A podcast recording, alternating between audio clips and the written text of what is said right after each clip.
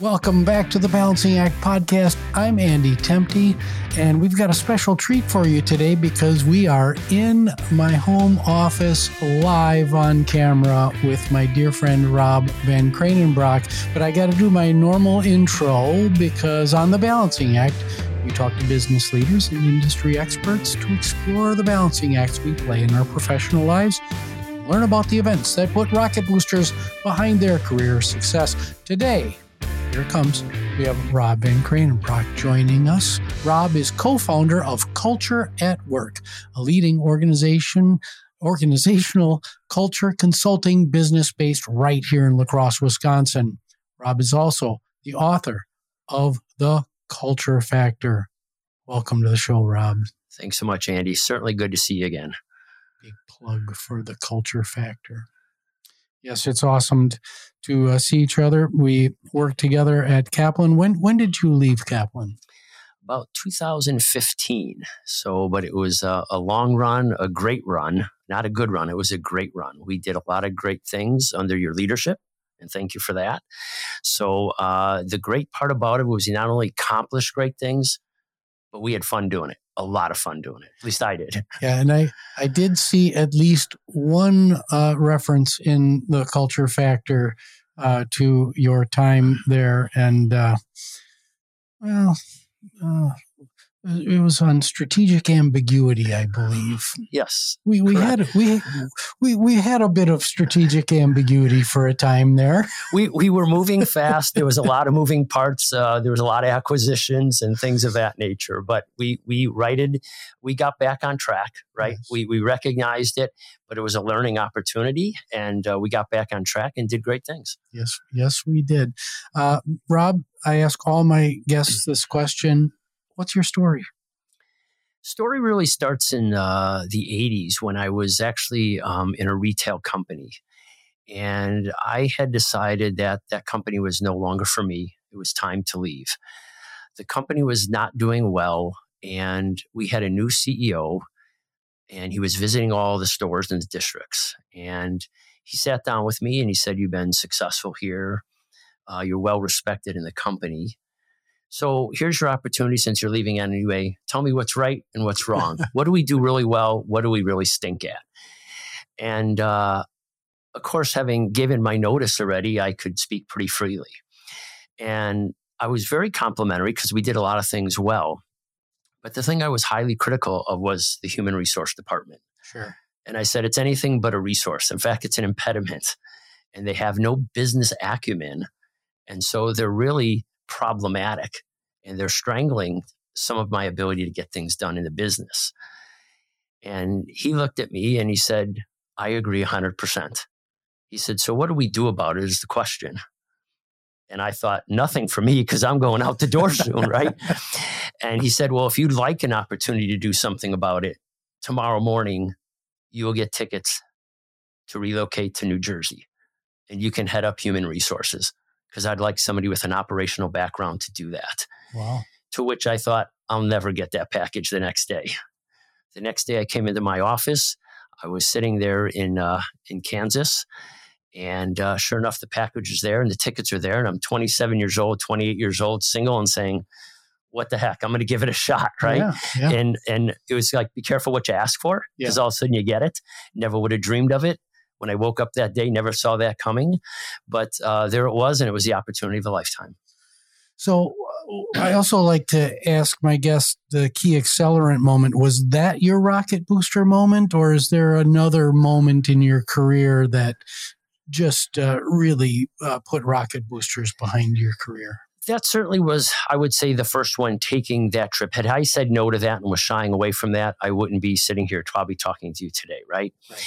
But the real opportunity came at I was afforded the opportunity to really learn from other consultants and professionals that they had brought about and saying, look, we, we know what you know, we know what you don't know, but we believe in you and we're going to invest in you. And so the opportunity to be locked in Woodbridge, New Jersey, in the Sheraton Hotel for seven weeks, and I did not leave that hotel for seven weeks every wow. single day. And I was inundated with business process, culture, learning lean concepts, learning about human resources, the legality of it. And then I was put in charge and said, okay, now build a build us a business plan that starts to maximize human capital right and starts to to pull us out of this what we were facing was bankruptcy and start to build that business plan with the rest of the executives and it was an opportunity of a lifetime and that gave me the visibility that gave me the ability to influence the organization and I still had a lot to learn. I still made a lot of mistakes, a lot of mistakes. Mm-hmm. Um, but and and there was times that somebody said, "Who's the kid?" When I was introduced to the board, they said, "Who's the kid?" And uh, but I stuck to it. I knew I was going to fail along the journey at times, and I did fail, as I said. But but I I kept kind of the stiff upper lip and said, "I'm going to make this happen." And a couple years later, was able to look back, reflect, and say, we pulled that company out of bankruptcy. We're a healthy organization again, and and the ref, the ability to reflect back and saw what I had accomplished along with so many others, right, that helped me, really started me on the learning journey. I had honestly never read a book in my life to that point, even in through school. I don't know how I got through school, but at that point too, I had a thirst for more. Yeah. And I knew that's what I wanted to do. I wanted to reorganize companies. I wanted to inject culture into companies, a positive culture. And I became very thirsty for more information and I started reading a couple books a week and I haven't stopped since. That's great.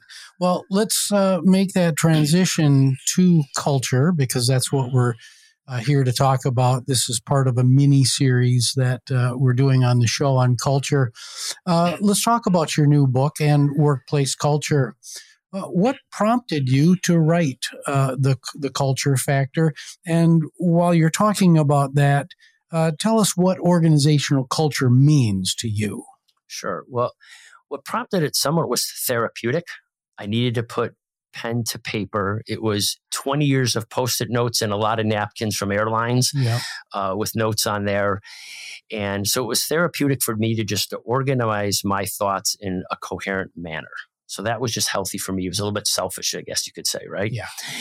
Um, I, I, know that selfishness firsthand because that's literally what I'm doing right now with my two books. It's getting all of this out, right? Yeah, yeah, and great books, right? A lot of insight to be given. And so the the other piece was to be able to get the message that I felt was so important to organizations to a broader audience, an audience that I otherwise wouldn't reach. Right.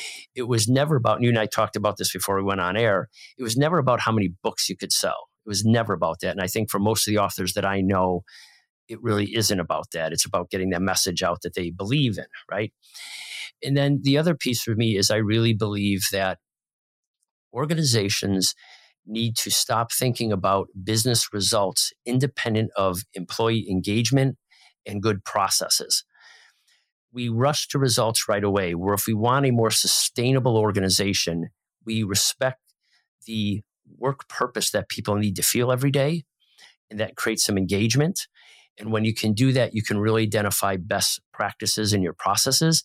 And that not only gets you short term results, that's what gets you sustainable results. Yeah. Yeah. So, uh, embedded in that question was what is organizational culture to you? Yeah, to me, it's about what an organization collectively believes in, how they behave each day, and do they have commonality towards their purpose? And that they can reflect on that purpose with some degree of regularity that says, are we on track? Are we doing the things that we're supposed to be doing as a business? Are we really consistent with our business purpose? Yeah. So this book, The Culture Factor, what sets it apart from the literal sea of books that are out there that have the word culture on sure. the front cover? Because because there are a lot of them. There's a few out there. Yeah, there? there's a few out there, and I was hoping that'd be really painfully evident right away. But uh, the the difference for me is, first of all, I wrote it in a different way, in a what I hope is a very simplistic way, an easy way to digest. It's almost more a series of essays than it is a book, yeah. to some extent. So, the other piece was everyone in the other books that I've read on culture, and there's certainly many good ones out there, but they've talked about what to do. And I think one thing that they've eliminated from there or or did not touch on is the barriers that you're going to face because you're going to face those barriers when you ask people to change. And so we've tried to concentrate in the culture factor about what are those barriers that you need to, as a leader, face up to, recognize, and be prepared to overcome those barriers. If you do that, you can accelerate your change process, your cultural transformation so much quicker. If you do not address those up front, they're going to come up anyway and they're going to derail you. And that's when you get this stop and start mode, right? And then people start to stop to believe. And you only have so many chances to do this before that employee community finally says, We've heard this story before, right? Yeah. This, this is flavor of the month. This is right. the next new right. culture, mm-hmm. right? And you can't do that. You only get so many strikes at this thing. So, so for us, we tried to make sure that people understood some things before they started and what was really critical to obtaining the culture that you want. And I talk about some of those things in terms of cascading the message methodically through the organization. And I can talk more about that here in a little bit, maybe, and, and also systematizing it. So it isn't all on one person in the organization. And certainly many, many, too many times, it's HR it's delegated to. Yeah. And that's a recipe for disaster. From an HR professional, that's a recipe for disaster. Yeah. What I what I found as chief executive uh, is in my role as chief executive is, you know, there's so much going on I wanted to delegate culture and I sure. tried to delegate culture to other parts of the organization. But uh, the you know the I was on another podcast this morning, and the guy asked me, "Well, what's one thing that you've really learned?" And this whole culture aspect uh, came top of mind. Is like, yeah, culture started with me as the chief executive, and Right. and everything followed from there instead of oh we want a better culture so i'll anoint somebody as being the culture guru and we'll hire a consultant. And then what all that does is turn into flavor of the month right. the five things that you need to install and everybody reads uh, some some book of the five things or the seven things and it's all of a sudden going to be okay right? Yeah but the one thing though that as a ceo you did do is you were very clear with me as your director of op, uh, director of human resources up front is let's be careful about who we let in. And so we had a pretty high threshold for who got to come in and play. You used to call permission to play a little bit. Sometimes yeah. we referred to as, and we talk about that in the book also. And it wasn't that somebody could have five of the seven or six of the seven. We were pretty literal about if they don't have all seven of these attributes, they don't come in the door. Yeah. So we did a lot of good work around that. Could we be a little more methodical about it up front and and distributed that cultural responsibility out more? Yes, we could have. But we did we did a pretty good job of that. Yeah, we we had uh, values to, to clarify what Rob's talking about here, we had values plus behaviors. Correct. Because in your definition of culture, it, behavior is a big part of that definition. Absolutely. And I didn't really make that connection uh, kind of soon enough that, okay, we're the work that we're doing around values plus behaviors, that does equal culture or is a big big part of uh, of that diagram so and and we hired for the behaviors. Correct. That's that's what Rob is talking about, not letting anybody in the door, and we, we checked those boxes. We did. I remember one of the things that you were insisted upon very early on, and I was really glad to hear it because that's the company I thought I joined. But he said, "I want everyone to have a sense of entrepreneurship." If they don't have it, they don't belong here. Doesn't make them bad people. I remember you saying, doesn't right. make them bad people. They just don't belong here. Right right. And that always stuck with me. So, and, yeah. and we built off those attributes. Yeah. So, Rob, before we cut to commercial break, let's talk balancing acts. It's the name of the show. Uh, if if you're a corporate decision maker, the chief human resources officer, sometimes the CLO, uh, in charge of improving the cultural landscape in the organization, what's the balancing act that you have to consider before you start jumping to implementation? Yeah, it's a great question, a really important one.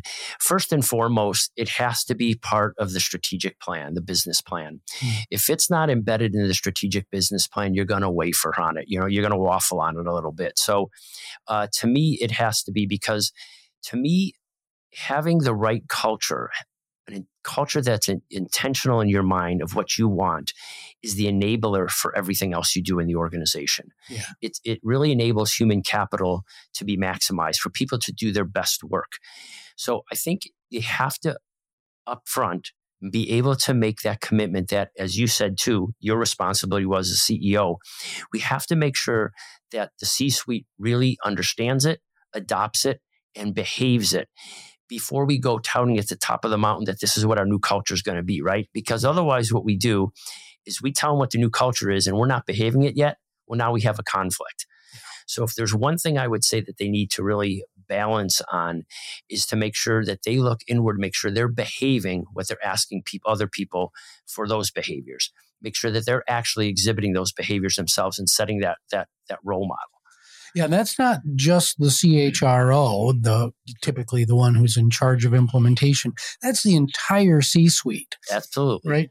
You and I have you and I have been in the room where it happens and we've got eight or nine of us sitting around and it's really uncomfortable when you know that person number four is detractor is, is is is is nodding their head yes but inside is actually going, "Oh hell no, I'm not doing I'm not doing any right. of this. I'm not signing behavior number 5. No, I don't ascribe to that."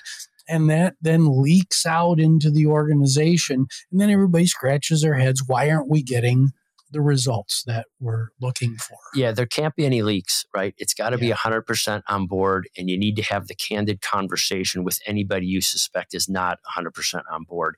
Maybe they need some more time, but they certainly can't be verbally detracting from it. If they're doing that, they're killing you. Yeah. They're, they're absolutely killing you. Yeah. Well, we're going to cut to a short commercial break and we'll be right back with Rob Van Craenenbroeck. Hi, I'm Andy Temte. Over the past 35 years, I've learned a lot about business leadership and I'd like to share those lessons with you. Ask yourself, how do I create an effective, sustainable management operating system? How do I design smooth workflows to better serve the customer? How do I balance organizational trust with accountability? The Balanced Business describes the practical, step by step process you need to answer these questions. Order your copy today wherever books are sold. And we're back with Rob Van Craenenbroeck talking about the world of corporate culture. Rob, let's run a little thought experiment. Suppose you're talking to a mid level manager or an individual contributor working in a business or institution, and they believe that their company's corporate culture is suboptimal. They probably feel stuck and powerless. What advice do you have for this individual to make a difference? Yeah, that can be a difficult situation. Um, I would start off with first of all, be the change that you want to see be the change that you want to see each and every day, remain committed to it. And if you're head of a particular functional area within the business, make sure that that change occurs within that that functional area, so that that can be um, a a beacon for the rest of the organization to say this is how we can still get business results, and we can do it with a high level of employee engagement. We can do that by uh, having the right values in in our department and make sure that in fact we can still be collaborative we'll get those those results that we talked about and we'll do so in this particular manner while still giving employees a really great work atmosphere work they can be proud of work that when they they drive home at night they feel good about when they yeah. drive in the morning they feel good about what they're gonna what they're gonna challenge and, and be challenged with right so uh, be that you'll be and think of yourself as an influencer you may not be the decision maker in what happens in terms of that culture, but you can sure be an influencer. And while that road might be a little bit longer, it's a journey worth taking, definitely. Yeah, everybody wants to be an internet influencer and have Instagram profiles with thousands and thousands, and you know the dopamine hits that everybody's addicted to now.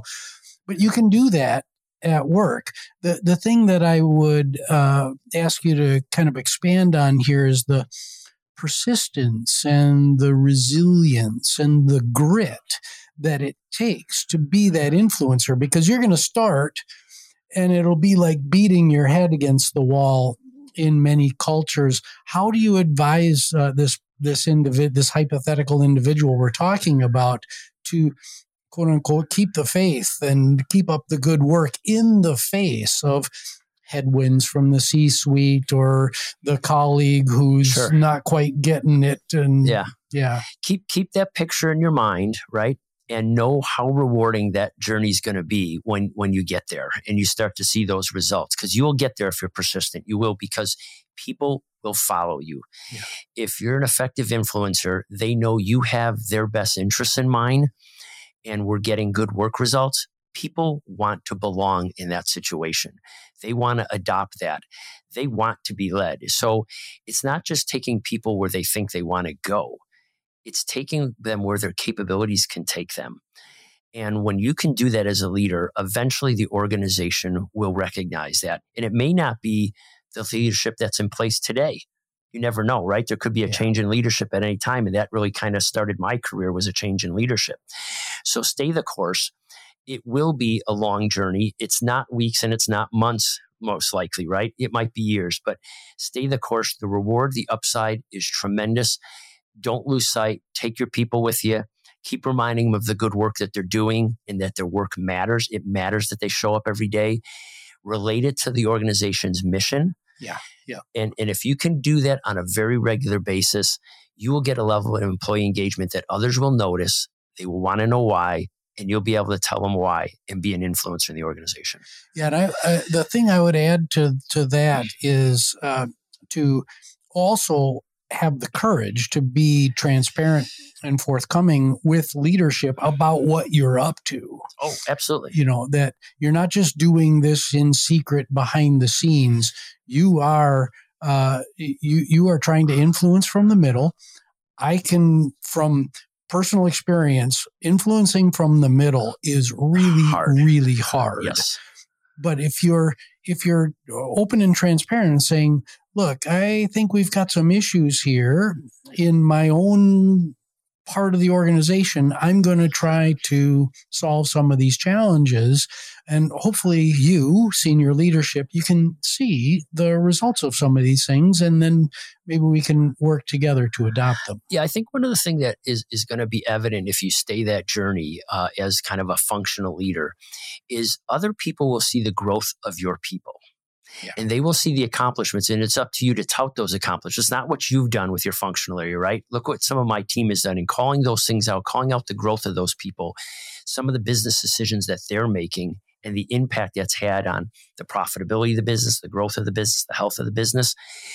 People will stand up and take notice on that and you, your your day will come where you will become uh, a, an influencer over multiple functional areas, maybe, and eventually throughout the organization. But you do, to your point, Andy, have an obligation though to bring that forward to the most senior leadership in the organization, yeah. because senior leadership sometimes is thought to, well, they're the senior leaders; they should have all the answers, right? no. And it, it just simply doesn't work that way. So sometimes they need the reminder, sometimes gentle, sometimes a little harder reminder, yeah. but but be the influencer. Don't self promote, promote your people and what they're doing, how they're doing it, how they're growing, and people will take notice. Yeah, thank you for that. Don't self promote because that's when it backfires and I'm looking at you, audience. The, the that's when it backfires. Is yes. oh well, Susie is just uh, trying to promote her own thing Correct. and her own brand, and uh, you, you better know, be authentic about it. You got to be selfish, authentic. not not not authentic. Absolutely. Yeah. So let's shift gears to a thought experiment about the C-suite. It was a nice okay. logical uh, transition there. there. You got a CEO sitting right in front of you. I, I'm a former CEO. Uh, My uh, former CEO. There yes, you go. And uh, that CEO has been sold a few times on gimmicky uh, sure. culture programs that start, stop, flavor of the month, like we were talking about before. Uh, they don't want to give up necessarily, but they're super frustrated. What advice do you have for this CEO uh, to put them on the path to success? Yeah, it's important because there are so many stop and starts, and and people get not only do the the C suite get frustrated, but the employee community gets frustrated as well, right? Yeah. So from from my perspective, I think what's really important is that They know where they want to take the culture and what is that culture supposed to look like? And how does that culture then support the mission? If we can make that connection, we get kind of the visual in our mind, right, of where we want to go. Then what I would I would ask those folks is to make sure that they they find the four or five pillars that will really support that culture. What are those things? Is it employee engagement? Is it better decision making? Whatever those four or five pillars are, and it probably shouldn't be any more than those four or five. Otherwise, it gets it just gets too big. Yeah. From there, then you you you take another step back, and you say, what are the behaviors that make those pillars come to life in our culture? When you can go through each of those, you start to develop a, a navigational map of sorts of how to how to get that information and get those behaviors that we talked about and beliefs embedded into the organization. Then you take the process piece of it behind the scenes. So as we mentioned before, one of the the biggest failures I think for the C-suite is to go out and have a big company event and then preach this is what our new culture is, here's our new values, all those pieces. Instead of adopting it themselves, cascading it maybe to the director level then to the manager level, and then to the general employee population. Because by the time it hits the employee community, the general employee community of an organization, you want them to say, oh, that's why they're behaving different. I noticed something, but I couldn't quite put it in shape. Now that you're telling me this, now I understand the expectations. Now I know where they want to take the company. That allows that buy in. And I know you talk in your book a lot about accountability. And in some sense, I use, so don't get too angry with me on this, I use accountability as a little bit of a bad word in some ways because yeah. I want to go past accountability. I want to take, I want to allow the employee community to be, have ownership in the business. Yeah. Not ownership from a stock perspective, but ownership from I matter. I can influence work regardless of my title, regardless of my position. When we get that kind of level of ownership, you get their discretionary effort. Mm-hmm when you get that, you become a high performance organization. When you start doing that, you've got a competitive advantage now in the workplace. You have a more sustainable business and you become, to a large extent, disruption proof because people trust you. Yeah. Uh, you. You had that as a CEO. You could stand up and tell people something they didn't want to hear, but they trusted you. So therefore, they bought into it because Andy says it so there's not very many places you're going to go and find that a CEO can stand up and say that. But when you have that, it is a huge competitive advantage. Not to mention that you know you built a workplace where people enjoy coming to, they feel like they can do their best work, and you've made an impact in the community. Yeah. So it, it's it's really powerful stuff. Yeah. So through all of that, I think the thing I'd like to pull out and really highlight is what you said about as the members of the C suite, instead of installing, you know, having some big ta da moment and then expecting uh, the sea of people around you to change, uh, instead, flip it and you are you the c suite are the first adopters yes and then everybody else follows that right. yeah that that's there's one other piece if i can add andy too so as you start to cascade this and it gets to the level of the employee community, the general employee community, every single day in your business operates from that point on. There'll be moments of truth. In those moments of truth, are they going to be somebody doing something counter what those behaviors are supposed to be and what those values are in the company? And you have to address them. Doesn't mean you have to discipline, but you got to you got to correct, right? You got to coach. Yeah. The opposite also true every day somebody's going to be probably who really bought in and believes in it and is an early adopter and says, I want that. That's what I want my company to be. You got to make sure you're, you don't have to necessarily reward it, but you got to recognize it. Right. And you got to celebrate it with them, even if it's for 30 seconds. Yep. Celebrate it and redirect the other folks that are the detractors still. And, and this is how long that takes as a leader. Hey, I saw you in that meeting. Really love that. That's it. That's the that's the end of it. Yeah. It's not any. Or sometimes it's, it's hey, thanks thanks that. for challenging me on that, boy. I didn't right. have that perspective. Yeah. That's healthy for us to have that those kind of debates. Great job. I I heard I heard you. Yes, yeah. yes, yes. Which means you matter. Right. So, Rob, we're uh, coming up to the end of our time together here. Uh, uh, I've got one uh, lightning round question okay. for you. Shoot. Uh, I I love the this is my time machine question. So uh, I give you 280 characters. Uh, stuff you in a box. You can send the message to any presage. And what previous version of yourself do you send it to?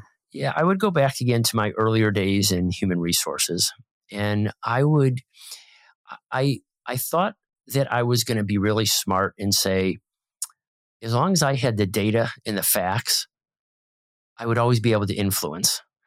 And I couldn't have been more wrong. Yeah. While while that was important, what I what I wasn't good at is what I would say was being a, I needed to be a better storyteller.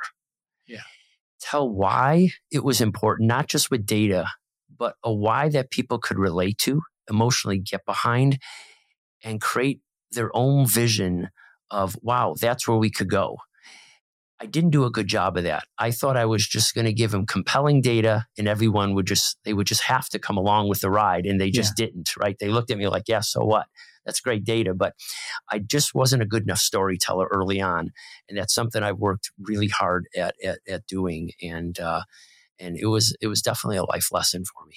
Well, thank you for that that lesson because uh, you know many leaders have convinced themselves that I'm data first. I'm I'm objective. I'm I'm a fact based leader. Yes. But man, if you if you can't tell the story, if you don't have relationships, if you can't interpret the data uh, and uh, and help your people understand the data and help them navigate through the change, we've throughout this conversation, there's kind of this undertone of the importance of change management, absolutely, uh, especially within culture transformations.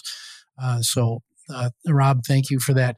So, where can people find you? What's next for Rob Van Craenenbroeck? What's next is uh, another book will be on the way shortly. Nice. So, so that's underway. Uh, still continue to work out with uh, culture at work and we're doing some really good things for for our clients and we're really excited about that for clients that really are serious about cultural change.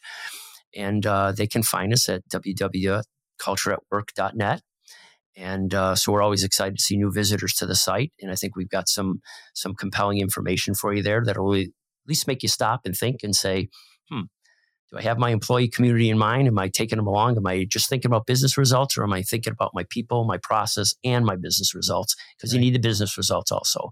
So uh, I'm excited about the next chapter. Uh, thank you so much for allowing me to be here today. It was great, great to see you again yeah. uh, as we reconnect after a number of years. So um, yeah, we're looking forward to a really exciting upcoming uh, 2024. Well, thank you for all you're doing, Rob. Uh, this is we've had Rob Van Craenenbroeck on the show. He's the author of Culture at Work. Uh, please uh, like, subscribe, rate, share uh, this public good with all of your friends. Really appreciate you being here. This episode was produced by Nicholas Temte. My name is Andrew Temte, and we will see you next time on The Balancing Act.